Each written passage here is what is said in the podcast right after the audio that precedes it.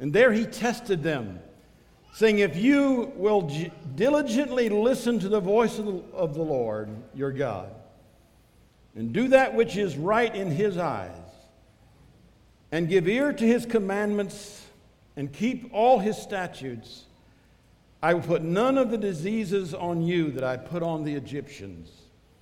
For I am the Lord, your healer. Now, there's three words, Hebrew words here that could be used, but the one I'm going to use is Rapha, R A P H A, Rapha, because I can pronounce it. One of God's names. You know, God has a lot of names. And every time God gives you a name, He's telling you about His character. And here He's saying, I am the Lord that healeth thee. Now, that's a strange passage for Father's Day, but just stay with me. We are all made, the Bible tells us, in the image of God. He is our heavenly Father. We all have an earthly father. If you're here, believe me, you have a father. And your paternal father, you have his genes, whether you like it or not. And we tend to be somewhat like our earthly fathers. That's not always a good thing, is it? But see, many of us here have a hard time really understanding who God is. I know as a young man, I had some problems. I love my father. He's gone to be with the Lord. But my father was a pretty tough disciplinarian. And when I was younger and I thought about God, and I thought, see, we have this way of putting our earthly father into the position of God as a child. And my father, I thought of him like up there with a big hammer ready to hit me because my dad was, you do it right or you're in trouble. And so I always thought God was up there ready to get me. Anybody here ever had that thing? Nobody's like that. I'm the only one. Oh, a couple of you. Okay. So you understand what I'm talking about. Now, this message is not for everybody today because this is somewhat of a counseling message in a way. Uh, and in this passage in Exodus, God leads these people out of Egypt three days, and they're very thirsty and they've had very little to drink. And as the three days goes on, they get thirsty and more thirsty. And, and it says, and, but they are grumbling and they cried. And so Moses cries out. And God shows him a log and he throws it in the water, and the, this bitter water becomes sweet. But then God makes a promise here after they drink the water. I will not put the diseases that I put on the Egyptians if you keep my statutes. For I am Jehovah Rapha, I am the God that healeth thee. Now, all of us here, if you've lived very long, you've had some physical wounds, right?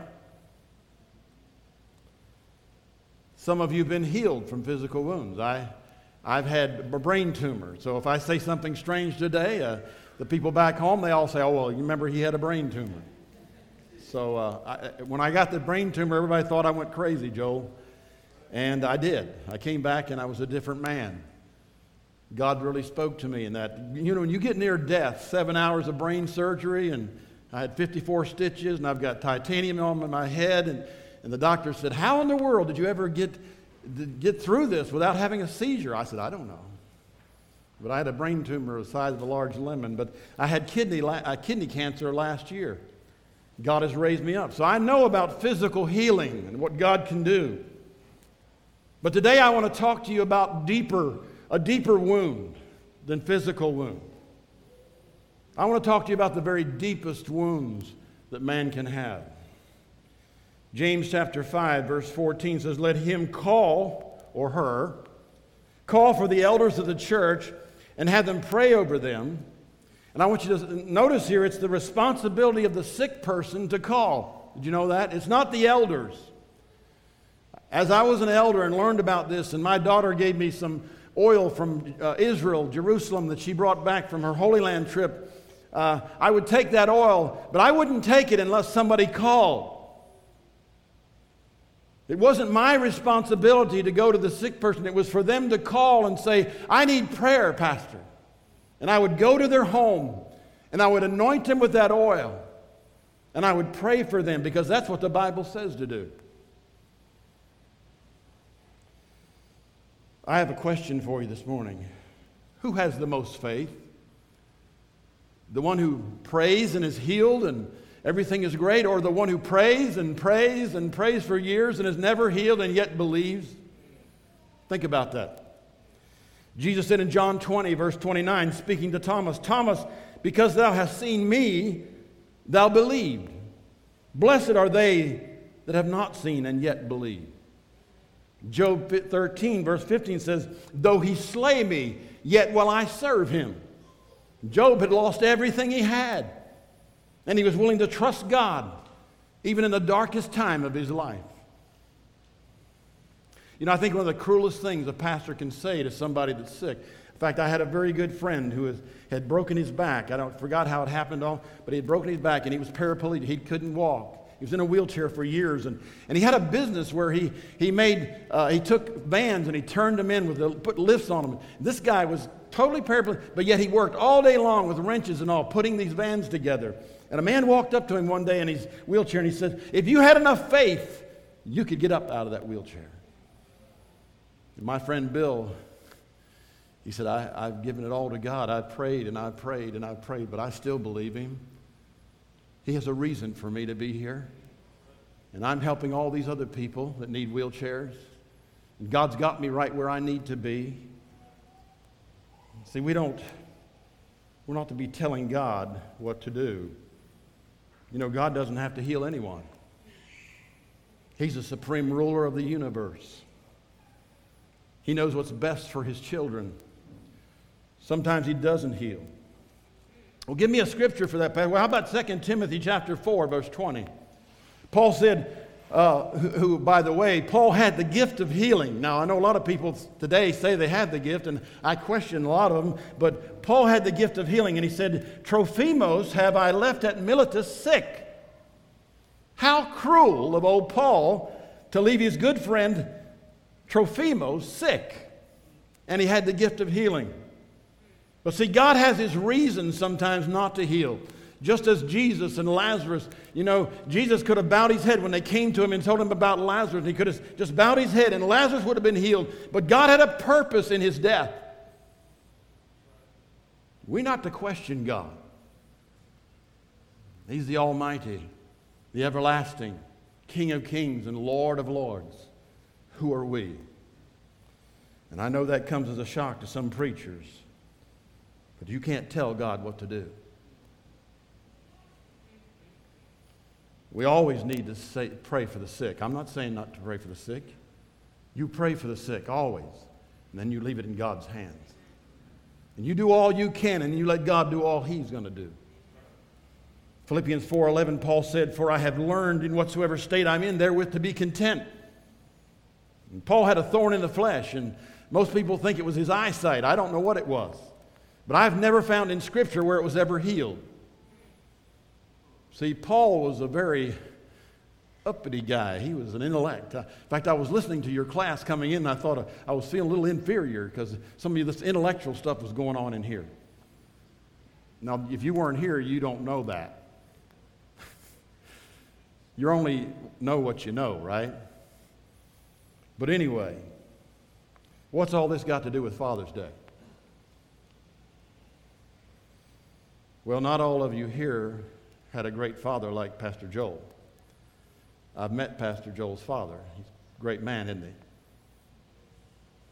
As the world sees it, he might not have been the most successful, but he was a successful man. He was a good father. But not everybody here today had the benefit of a godly father. And I'm really speaking to most of you. And, but, so if you had one of these almost perfect fathers, maybe you can listen to the rest of this message and help somebody else that needs some healing, some emotional healing.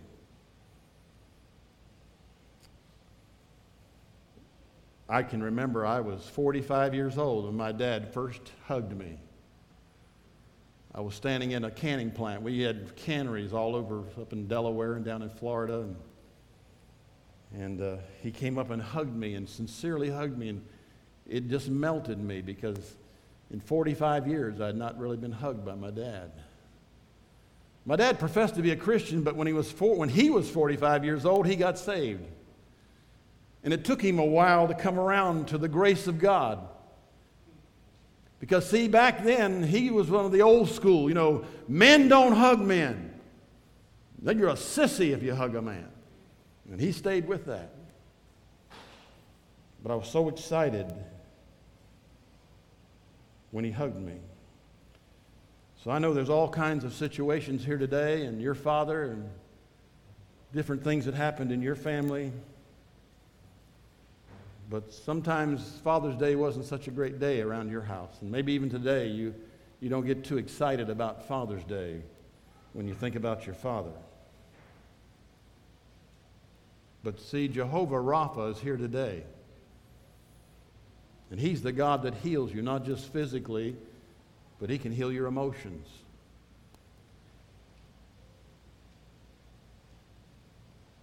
There are a lot of things worse than physical disease. There's a spiritual disease. and y'all were talking this morning about how God can heal us of that physical sin disease that we all are born with. God made you with emotions. The very seat of your soul, your personalities, your emotions are there. And many of you have some memories of abuse and memories of being abandoned and memories of in school when people called you names and there were bullies and they called you stupid and they called you all kinds of things and ugly and everything else. And those names stick in your craw and they damage your emotions.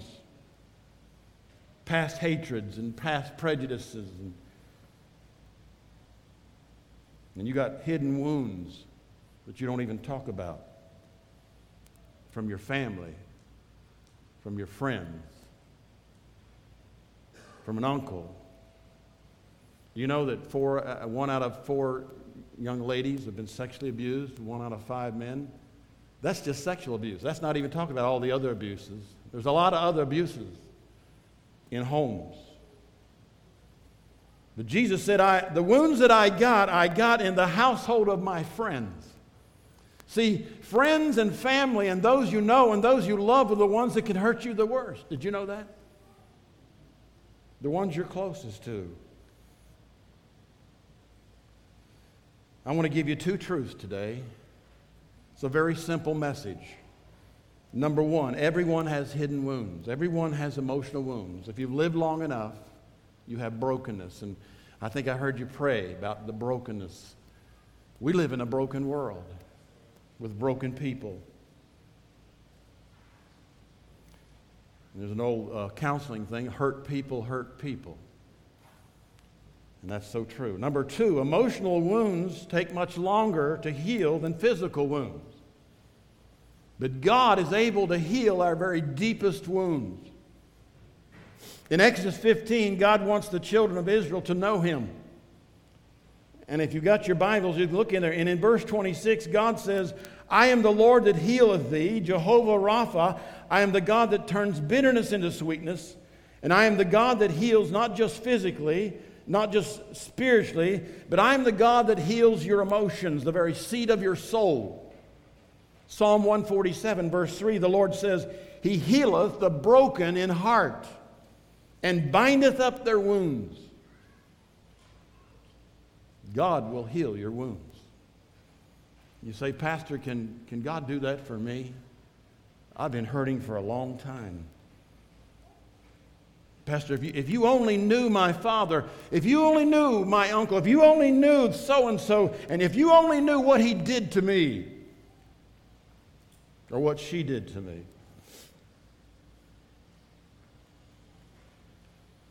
Well, God's word tells us how does Jehovah Rapha bind up our wounds. Number one, if God's going to turn bitterness into sweetness in your life, the first thing that needs to happen is for you to reveal the offense.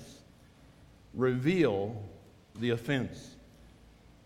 Here in Exodus 15 25, it says, He cried unto the Lord. He cried out unto the Lord, And you know, that's, that's a very common phrase in the Word of God. You could find that out over and over again. They cried out unto the Lord. He cried unto the Lord. And they revealed the offense. James 5:14 says, "If any sick among you, let him call for the elders of the church." It's a crying out. And the people are crying out to Moses, what shall we drink? Or we're thirsty. I mean, my mouth is like cotton, and it's so hot out here in this desert. And we've just left slavery, and some of them even saying, let's go back and be slaves again. This is terrible. And they just seen the miraculous things of God parting the Red Sea.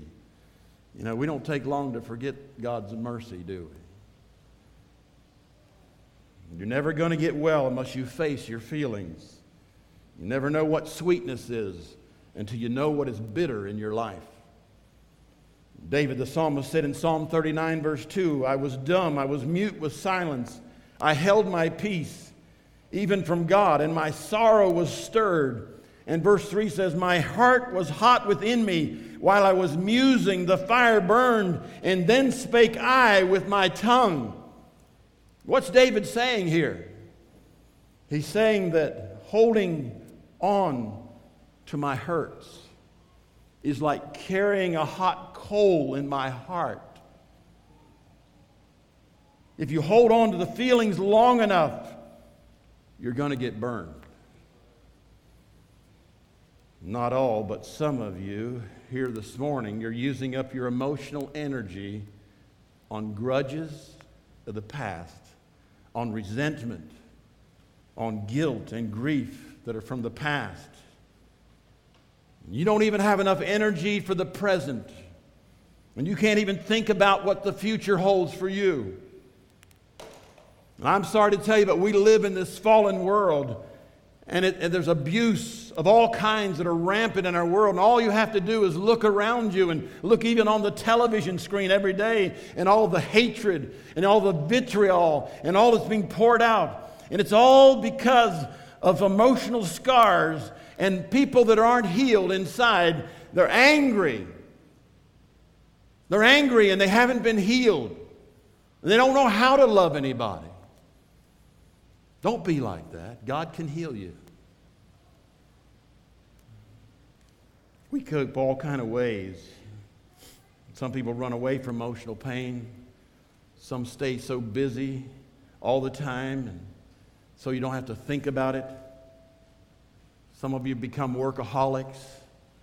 Some people escape into drugs and alcohol. We try to escape the pain. Some shift the blame to other people. And after all the trying and to run and escape, we discover down deep inside that we've got to reveal the offense to start to heal. You know, God gave us pain for a reason. Did you know that? Aren't you thankful that when, if you have a heart attack, you have pain? Nobody would know to call 911 if you didn't have pain. God is. God made these bodies. We're talking about evolution here this morning. And, and see, God, I had a doctor tell me, he said, You know, I was in medical school and I said, I asked him, I said, Well, are you a Christian? I said, Yeah, I'm a Christian. He said, Why? I said, Because when medical school, when I studied I, all these different things, I was a surgeon and I started finding out that the body knew how to heal itself and the body knew when to stop healing. Now, that all came from nothing, right? I mean, the, the black hole, that's just the black hole theory. Brother, if you believe that, you got oh, a lot more faith than I got. A lot more faith. I just believe that God did it. And God knows about it. I mean, there's evidence of, a, a, a, of a, Intelligent design. Now, he made me, that's a little questionable, but. Well, you got to be honest. Number two, you got to be honest about your pain. God gave us pain as a gift. Pain is a warning that something is wrong and needs to be fixed. And you need to be honest about your fear and your anger and your resentment and your bitterness and all that's building up inside of you. Well, that's what they did here. They were extremely thirsty, and They cried out to the Lord and they were honest. Number three, you need to be honest not only crying out, you need to, you need to be honest with yourself and you need to be honest with God. God, this hurts. God, this is painful. Turn with me to Isaiah chapter 53. The worst kind of deception is when you try to deceive God. You know, some people are so good at rationalizing their problems they can deceive themselves. And you know, when you're deceived, guess what? You don't know it. but God can't be deceived. You can't deceive God. He knows everything about you. You need to be honest with God. Be honest with yourself. In Isaiah 53, look at verse 3. It says, He, Jesus, talking about Jesus, this is prophetic here, was a man of sorrows and acquainted with grief. And the Hebrew word there for acquainted is yada. And it means intimate knowledge, like the man, a man knows his wife. And Jesus knows about your pain this morning. He knows about your grief. And don't let the devil tell you that God doesn't care about you this morning or he doesn't understand your pain. He understands everything about you. He knows you intimately. He, he knows all about you, and He knows you better than you know yourself. See, you've never been praying in, in a prayer, and God says, Oh my goodness, I didn't know Joe had that problem. God never, never, never says that. God knows everything about you. He, know, he knows what you need to pray before you pray. The prayer's not for God, the prayer's for you. That's why you need to pray. Job said in Job 18 4, He teareth himself in his anger. And that word teareth in the Hebrew there means he ripped. He ripped himself in his anger. When you hold on to anger inside, Job said, you tear yourself with that anger. And you're hurting yourself and it needs to be dealt with. So we need to reveal the feelings. We need to be honest about the pain. We need to be honest with ourselves and with God. And here's the last one we need to release the offender. Now, here's the big, that's the big one. You got to release the offender. You can't get well as long as you harbor unforgiveness and resentment because a root of bitterness comes up in your life. God heals physically and God heals spiritually, but God heals emotionally. And it's okay to ask God why. Jesus asked why. He said, Why, God? Why hast thou forsaken me? I know you felt forsaken. But see, we said we have a good God. We sang it this morning. He's a good God. He loves you. Well, why is all this pain here? Well, I know this is, I don't know how much time I got, Joel, but I had people, I said at my desk many times, well, Pastor, why is there evil in the world? Why is all this pain? Why did this happen to me? Because God loves you so much that He wanted to give you a choice to love Him or not. Now, you're sitting next to that young lady there now. I know you. She has a choice. She can love you or hit you. Sometimes she, huh? She what? They do. but here's the thing, friend. What makes my wife and I, we've been married 50 years, 51 years. We, we were little children when we got married. I'm 70, almost 71, but anyway. What makes her love so special is she chose to love me, and I chose to love her.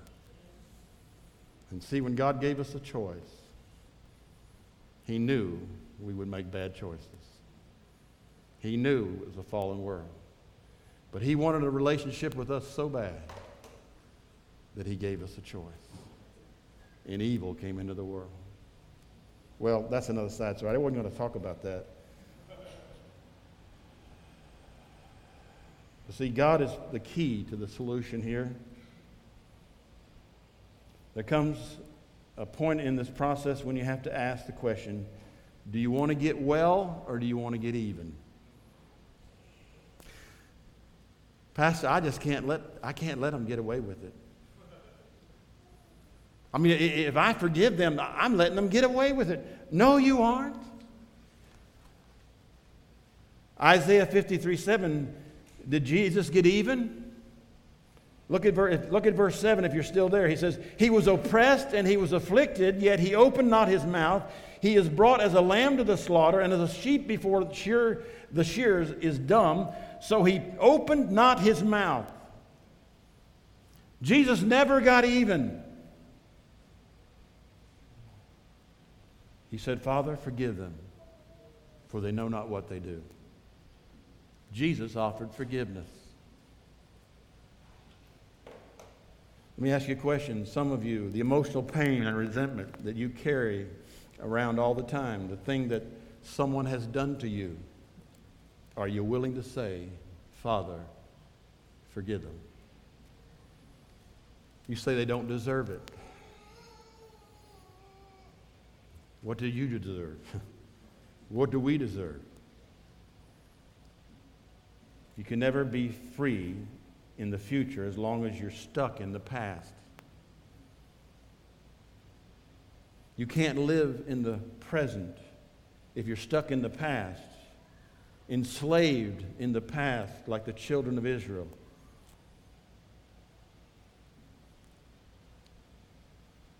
Psalm 12, you want to turn there. It says you, you can't hold on to all that bitterness and hurt and enjoy your life. Romans 12, verse 17 says, Recompense, or that means repay. No man evil for evil, but provide things honest in the sight of all men. Verse 19, Dearly beloved, avenge not yourselves, but rather give place unto wrath, for it is written, Vengeance is mine, I will repay, saith the Lord. Have you ever gotten in between God and His wanting to do something? Boy, I have. I'm going to do that no more. No way. You're going to get hurt. If you get in between God and His judgment, you will get hurt. What did Jesus do on the cross? 1 Peter chapter 2 verse 23 who when he was reviled reviled not again when he suffered he threatened not but committed himself to him that judgeth righteously who his own self bare our sins in his own body on the tree, that we being dead to sin should live unto righteousness. And watch this by whose stripes we are healed. Psalm 56. The context here is being dead to sin over here a minute, but, but you can be made alive, spiritually alive to righteousness. In Psalm 56 and verse 8, God gives us a verse here for the hurting I love this verse, and I'm sure you've noted, you probably preached on this, Joel, but it says, Thou tellest my wanderings. Put thou my tears into thy bottle. Are they not in thy book? God numbers your wanderings. He knows your pain and your sorrow. He puts your very tears in a bottle of remembrance. It's recorded in a book. You say, God records the tears? Does God have a book for tears? Well, He has three books. He has a book of remembrance, He has a book of reward, and He has a book of redemption. And that's another message. But every one of your tears has been recorded by God, and you don't think God knows about your agony and your pain that you're going through today.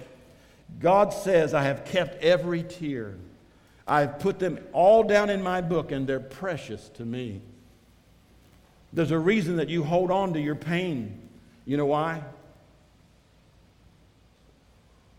because you think they're going to get away with it. We said that before. No, no. God is not is going to remember. They aren't going to get away with anything. God says, Vengeance is mine.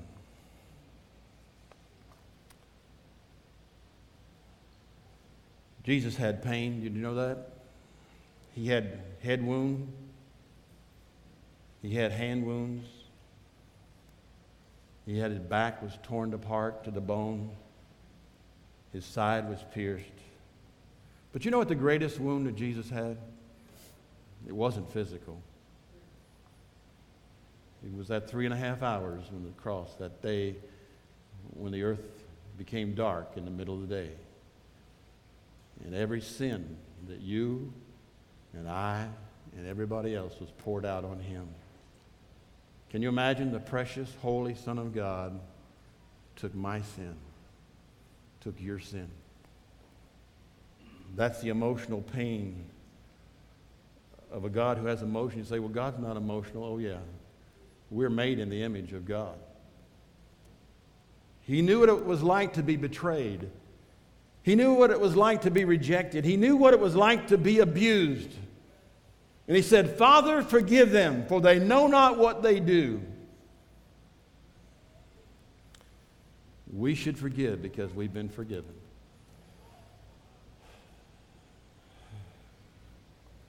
Can't have that bitterness take over your life. You know, when you, when you won't forgive somebody, I had something recently happen. Pastor Joel knows a little bit about this, but in my church, there was just one or two people when I left. They got a new preacher, and uh, things didn't go very well. And, and I didn't, I tried to help the young man, but anyway, long story short, I got accused of running people off because a lot of people left, but it was, you know, I didn't tell anybody to leave. But people will accuse you falsely. But I had to forgive those people. You know why I had to forgive them?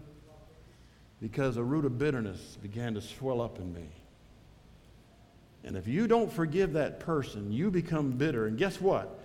They, you allow them to control your life. If you don't forgive, they will control your life. You say, no, no, Pastor, that's not. Oh, yeah. Think about it right now. If you're harboring unforgiveness right now, somebody is putting control on your life.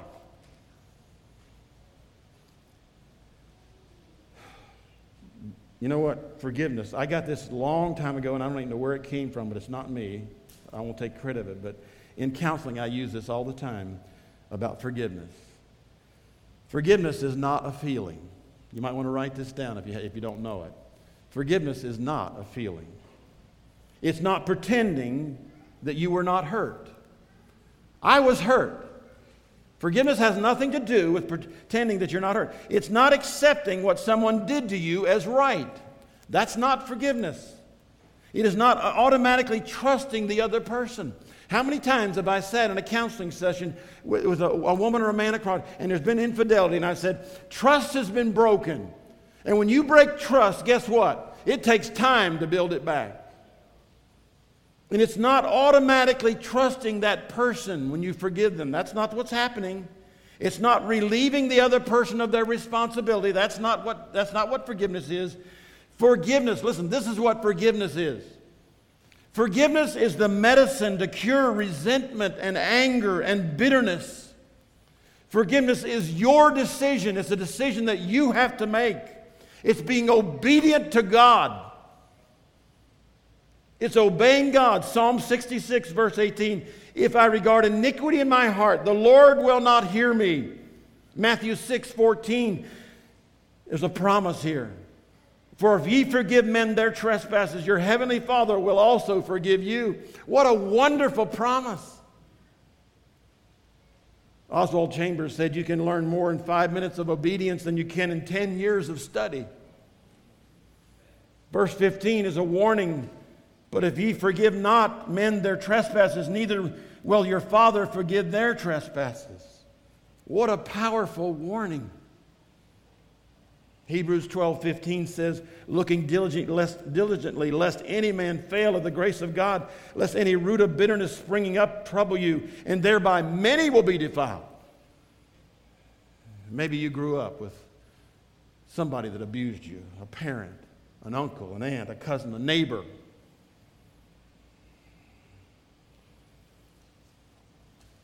Don't let them keep controlling you. The cycle has to be broken somewhere. You've got to forgive and release that person that offended you. Back in Exodus 15 25, when they cried out unto the Lord, the Lord showed them a tree. And there are all kinds of tree uh, types in the Old Testament that you know relate to the New Testament. And this is where I believe it's a true one. There's only one thing that can take bitterness and turn it into sweetness, and that's the cross. There's only one thing that makes sense when it comes to injustice. when it comes to slavery, when it comes to rejection, when it comes to ridicule, when it comes to abuse. And that's the cross of Jesus Christ. So I want you to see the tree this morning. Because Moses took that tree that had been cut down and he put it into that bitter water and it became sweet. You know, the brain's an amazing thing. If I blindfolded you and I held a rose up, you could, you could tell it was a rose, couldn't you? Why? Because you smelled a rose before, haven't you? Well, sometimes some things happens in your life and it's like deja vu and all of a sudden something's happening and this old bad thing, these old bad thoughts and somebody was calling you stupid and yelling at you and beating on you and, and, all, and you, can, you, you can close your eyes and you can, you can feel it. You got to let go of it. You got to forgive. And that's hard to do. They called you ugly, they called you stupid. And Satan has used that abuse in your life to defeat your Christian life, to keep you from being victorious in your life because of that unforgiveness and that bitterness that's in your heart. God says you're going to have to replace those words, those memories, with God's truth. And here, this is your homework. I'm going to give this to you. I want you to go home, write this down Ephesians chapter 1, verses 3 through 8. You ought to take this. This is something every Christian, I think, should read at least once a month. These verses. And here, I'm not going to read them because of time. I know I'm taking a lot of your time. But here's what's in these verses, and I want you to go home and read them. In verse 3, 3 it says, You are blessed with all spiritual blessings. If you're a child of God, you are blessed with everything you need spiritually. Verse 4 says, You are holy and without blame before Him in love. Verse 5 says, You are adopted as one of the children of God. You're in God's family. You can't leave God's family. Once you're in God's family, you're God's child.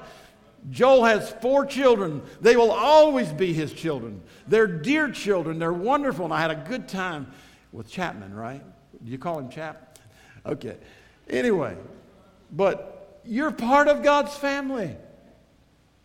And He is your Father. This is about Father's Day. God is my Father. God is a father to the fatherless. Verse 6, you are accepted in the beloved. Verse 7, you have redemption through his blood and the forgiveness of sins according to the riches of his grace. The blood of Christ is applied to your life, and, and God sees you as perfectly clean and pure. And the eighth verse says, He hath given you all wisdom and understanding. That's who you are. If you're a child of God this morning, you go back, and when the devil starts to condemn you, do you know something? God the Holy Spirit never condemns his children. Paul said that. There is no condemnation in Christ. God the Holy Spirit convicts you. He convicts me when I talk to my wife the wrong way. And and he doesn't, do, he doesn't come down and say, You're no good. You'll never be a good Christian. No, he says, Richard, you're a pastor. and you broke my heart when you spoke to your wife the way you did yesterday. That's conviction. God won't condemn you, He convicts us in a loving Father. He's the loving Father that convicts us of our sin. You know, psychologists have said that your self worth can be measured by what the most important person in your life thinks about you. Do you know who should be the most important person in your life? Jesus. Make him the most important person in your life. And this is what he thinks about you. Go to Ephesians chapter 1 in verse 3 through 8 this week. You go this week. God will bless your heart. God does not believe that I'm stupid. He doesn't believe that I'm worthless. He doesn't believe that I deserve to be abused. God says that you're valuable today. God says that you're accepted today. God says that you're loved today. God says, I can use you to further my kingdom. So you have two choices this morning. You can continue to stay in that abuse and become bitter and more bitter, or you can forgive and you can let God heal you. God, Jehovah Rapha, He is the God that healeth you, even your very soul. Well, I want us to stand for just a moment. And Pastor Joel, I don't know, he's going he's to come for a moment, I think. But Job uh, 11:13 says, If thou prepare thine heart and stretch out thine hand toward him, if sin be in thine hand, put it far away, and let not wickedness dwell in thy tent. For then shalt thou lift up thy face without spot. Yea, thou shalt be steadfast and shalt not fear, because thou shalt forget thy misery and remember it as the waters that pass away. God can heal you. He's the great healer. Thank you for the privilege of speaking to you today. God bless you.